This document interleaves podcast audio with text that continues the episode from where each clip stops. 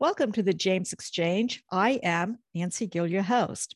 Over the years, folks have referred to Scottsville as becoming a Columbia or a Crozet. Today, we are tackling the Crozet part of the story and why Scottsville will not become a Crozet. I have with me today Kelly Kroese, who has spent a lot of time on this subject, and not to confuse her with the location in Albemarle County, Crozet, C R O Z E T. Her name is C R O E S E. Welcome, Kelly. Just K R O E S E. Ah, did I say C?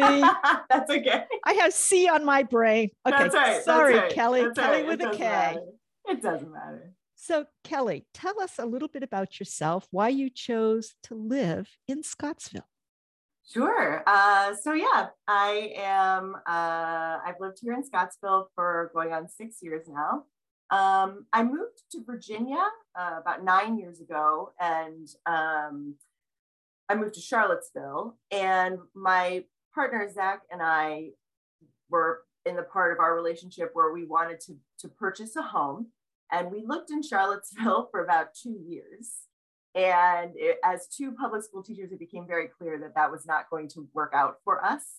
And we had some values that we wanted for, for our home. Like we, we wanted walkability.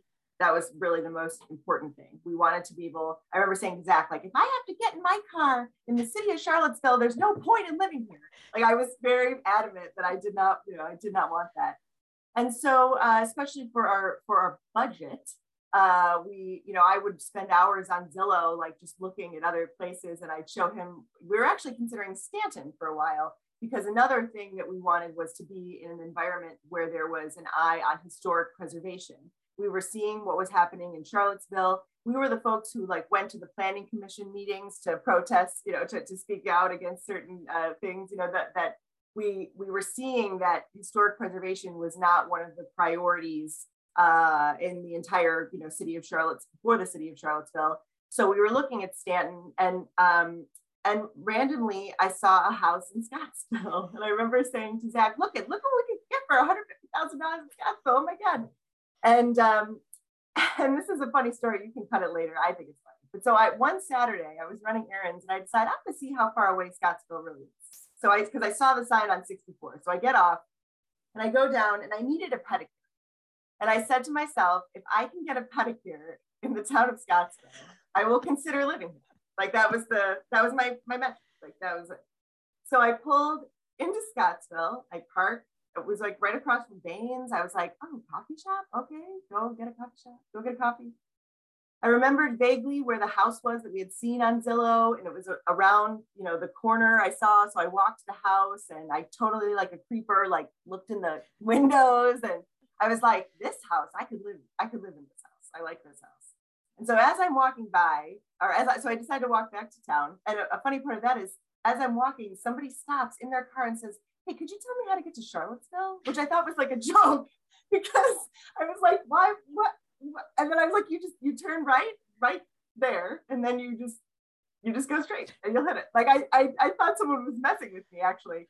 Uh, and then I, I come back into downtown and I see a sign that says walk-ins welcome. And I go, oh, well, there's only one kind of place where walk-ins are welcome. And that is a nail salon. And I walk in and it was Laura with polish. She had just started. And so she had time for a walk-in because you might know that she ended up not having any time. And, uh, and so I got a pedicure and she was like, her and Stephanie were there and they're like, so what brings you to town? I was like, well, I think I might move here actually. and that's how we ended up in Scottsville. uh, because the house was walkable. We could walk to uh, the tavern, we could walk to the brewery. I could get a pedicure. The house was wonderful, um, and that's that's you know within months we were here. And that's your story. Yeah. so tell me, you mentioned that uh, you and Zach are both involved with public education. What Yep. do you do with the school system? So uh, I have I was a librarian for 12 years as a school high school librarian in Buffalo, New York, Charlottesville High School, and then Monticello High School. Uh, this year, I'm branching out a little bit. I'm doing instructional technology at Fluvanna High School. So a little bit different, but uh, similar. similar thing. So, in structural technology, what does that encompass? Instructional technology is essentially uh, working with teachers on how to integrate technology into their instruction. And I do a lot of tech support for students and for teachers. you know, at the end of the day, it's a lot of phone calls of like, help right now, help right now. So then it's like running to, you know, it's that kind of thing. So I've seen a presentation that you created why Scottsville will not become Crozet. Can you tell us what motivated you to actually do a tremendous amount of research for this presentation?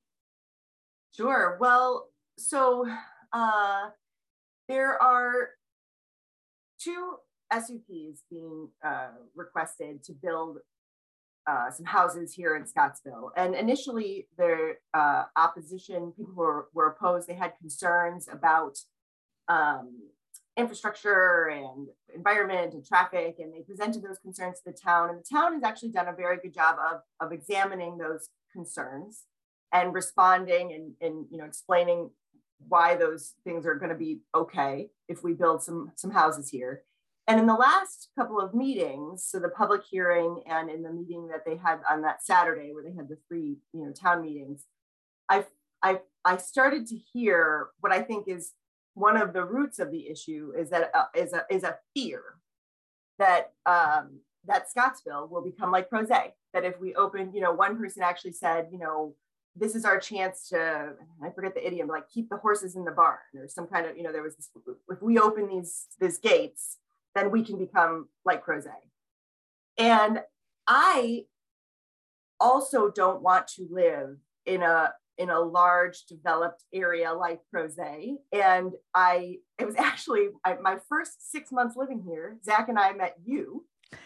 And you, we said, well, because we, we like that there's control, you know, or whatever. We said something, we don't, you know, we want to be a part of the process because we don't want this to become like Crozet. And you said, it can't become Crozet. And you explained a couple things uh, in terms of that the town, about town council specifically, and the council controlling the zoning.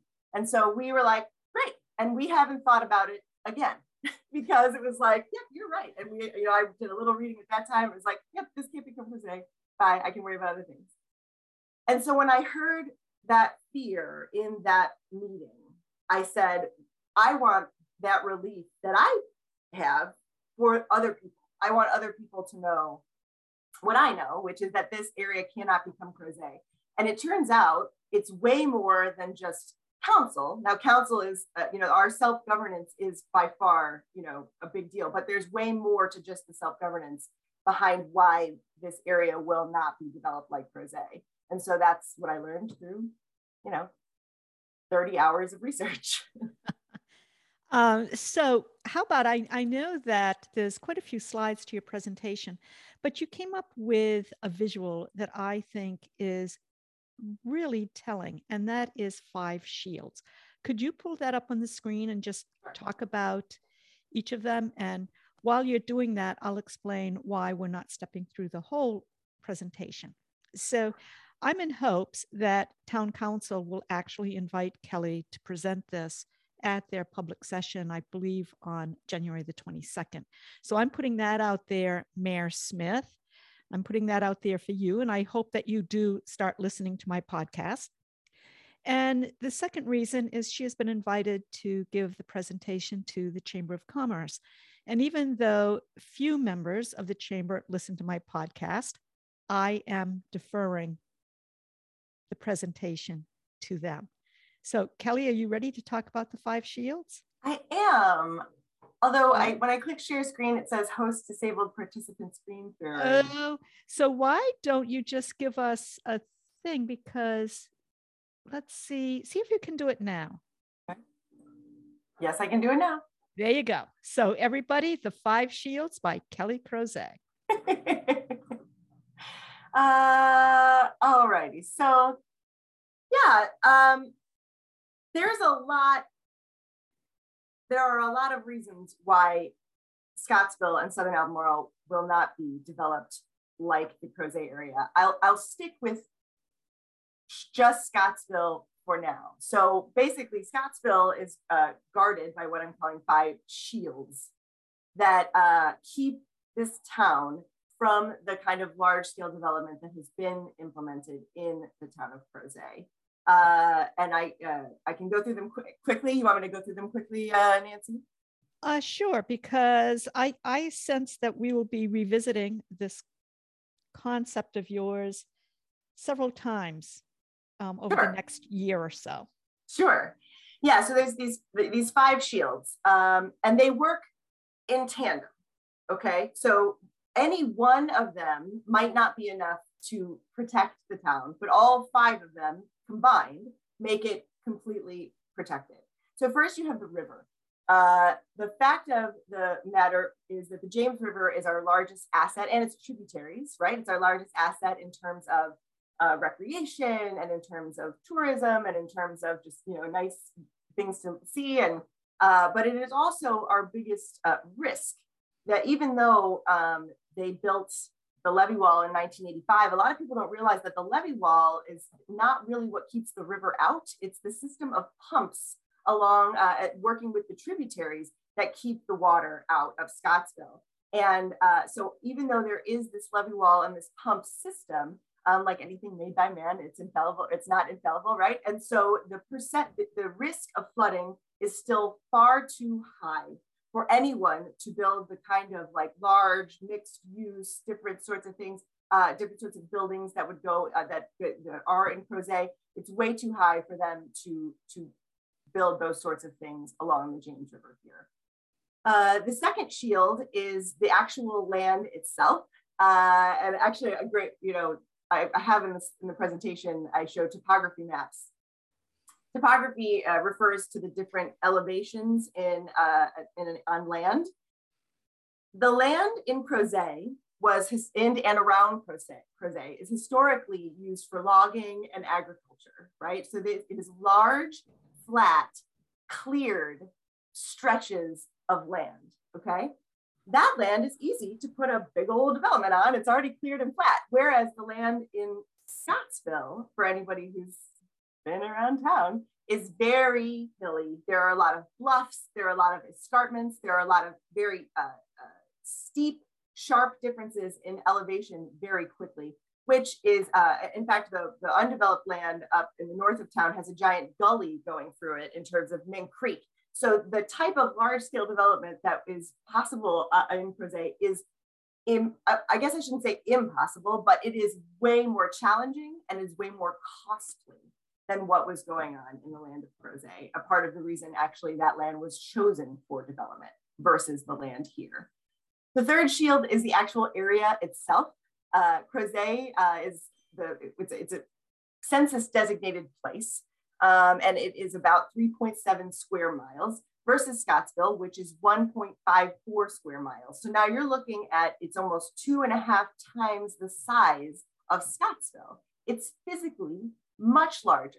So it can fit a lot more people and a lot more density in that space than we can in this one. So that's just sort of a technical, it'll never be as big because it's not as big. The fourth shield is the history and it has to do with historical significance and preservation. Uh, the uh, town, the downtown Scottsville area was named, was put on the historic registry, National Historic Registry, state historic registries. Uh, that process started in, uh, I believe it was 1972. I might be messing that up, but it was in, in the seven, 78. I think it's 78 that the that it has been on the historic registry. And it uh, there's officially a what's called a, a, preservation ordinance, which is the, in this historic overlay district is under a preservation ordinance. So that district of downtown that actually started when it started, it was just like one building or something. The ordinance was ultimately very small when it started and then eventually grew to encompass most of downtown, all of the original town line uh, which is why it stops before like the library on Bird Street because the town didn't used to go that far. So everything that is in uh, downtown proper is under this historic ordinance, which means it is a, a heavily managed uh, area and it's managed specifically by the Architectural Review Board. So any you you know you can't even demolish a building in the historic overlay district without going through a bunch of hoops this is why there's so much, you know, people kind of get, they kind of gripe about the, the, the ARB, but they exist to maintain that historic ordinance, to enforce that historic, historic ordinance. And so you can't just knock down, uh, you know, the Beale building and put up a four-story uh, hotel, mixed-use, you know, condo building. You can't do that. You, you, you can on West Main Street in uh, Charlottesville because they didn't have that same kind of historic ordinance. Uh, you can in Crozet because they have no historic ordinance. They were they they finally some folks uh, the community got um, downtown Crozet under uh, or it's part of the National Historic Registry now, but that didn't happen until 2012. And uh, the county of Albemarle doesn't have any historic ordinance anywhere in the whole county. They do not do preservation ordinance in the county of Albemarle. So there's nothing protected by ordinance in the Crozet area, which is why they don't have to preserve anything. Uh, so that's the fourth reason. And the fifth uh, is, is council, is the self-governance of Scottsville. Scottsville is an incorporated town in the state of Virginia and by law has requirements that it has to do to maintain that incorporation, including having a self-governing uh, body that has to be people who live in the town. There has to be elections and those folks have to live in the town. They also have to have a comprehensive plan because every local municipality in the state of Virginia, that's state law, they all have to have a comprehensive plan, which dictates how land is used. That's what, what a comprehensive plan does. It dictate, dictates land use and growth in a community. Uh, and they, uh, they control all zoning in the town. So if zoning is going to get changed, that has to go through the Scottsville Town Council in the eyes of the law, Crozet is not a town. It has none of those requirements, none of those safeties. It has no control over its zoning. It has no control over, uh, it, it, cannot create its own uh, comprehensive plan. It cannot elect a, a governing body. It is totally uh, beholden to the, to the county government. Uh, so all of, no one else can come into Scottsville and tell Scottsville what to do with its land. Whereas anyone in Albemarle County government, not anyone, but I'm being hyperbolic, but the government, the, the county comes in and determines what goes on in the land of Albemarle County. So these five things, so, you know, to say, well, what if someone really rich decides, you know, Mink Creek, they want to just put up uh, 700 units in the, you know, whatever. Well, that they're they're going to have a really hard time getting in on that uh, uh, you know in that gully there and the land would have to be totally rezoned so it has to go through a process through council plus you know the river there's too high of flooding from Mink Creek so all these things working together makes it impossible to see the kind of population growth that happened in Crozet. Thank you, Kelly. I hope that this really helps put the comments and argument to bed that Scottsville will become a Crozet. Um, so I know that you did a lot of research with within the county's planning process. And I don't want to get into that. I just want people to know that you didn't just come up with this. You actually said, as you mentioned, spent 30 hours researching and we just chose in a week by the way. Thanks in thanks for week. snow days. Thanks for snow days uh, because i it wasn't like i've spent six months compiling this and did only like an hour of research a day. It was I, it was like a very condensed you know condensed effort. Uh, and, thank you so much.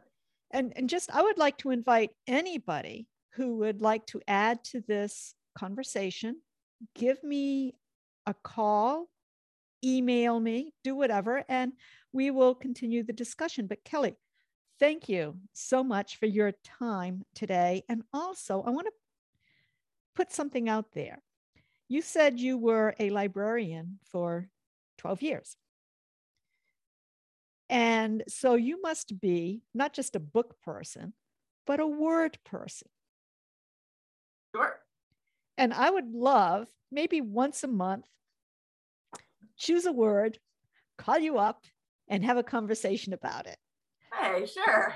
that sounds good. my favorite one right now is lollygag because I'm hanging out with an 11 year old and she's she is a lollygagger in the the form of the word that I understood before I researched it, but we can start with that word. Yeah, it was interesting. Wait, I, I remember now you emailed me about that word, and I was like, oh, well, there's a lot more to that word than I thought. A lot more to that word. So maybe, maybe um, in March we'll catch up and uh, talk about lollygagging. Sure, sure. That sounds good, Nancy. Anyway, thank you again for joining me today. And I really look forward to the council and the chamber really seeing this presentation. And the, and, and the thing, if I could, before we finish, I just want to say, you know, that I understand the fear, but when you when you let go of that fear, right? Like, so when you look at the facts and you look at what's happening, and if anybody ever wants to get into why Albemarle County, Southern Albemarle County will never become Western Albemarle County, I can tell you all about that as well, because it never will happen. When you let go of that fear you can start to imagine then what the town can be. You know, you don't have to put up these walls because their protections are already in place. So what can we do instead to to ensure uh, this the survival and the health of the town? It, it really it makes things it makes so many more things possible when you realize what's impossible. So um, and so if anybody wants to know more information or, or has any questions, feel free to send them my way, Nancy. Yes, I will gladly. Best to Zach. Yes. Thank and, you very much. And again, thank you so much for joining me today. No problem.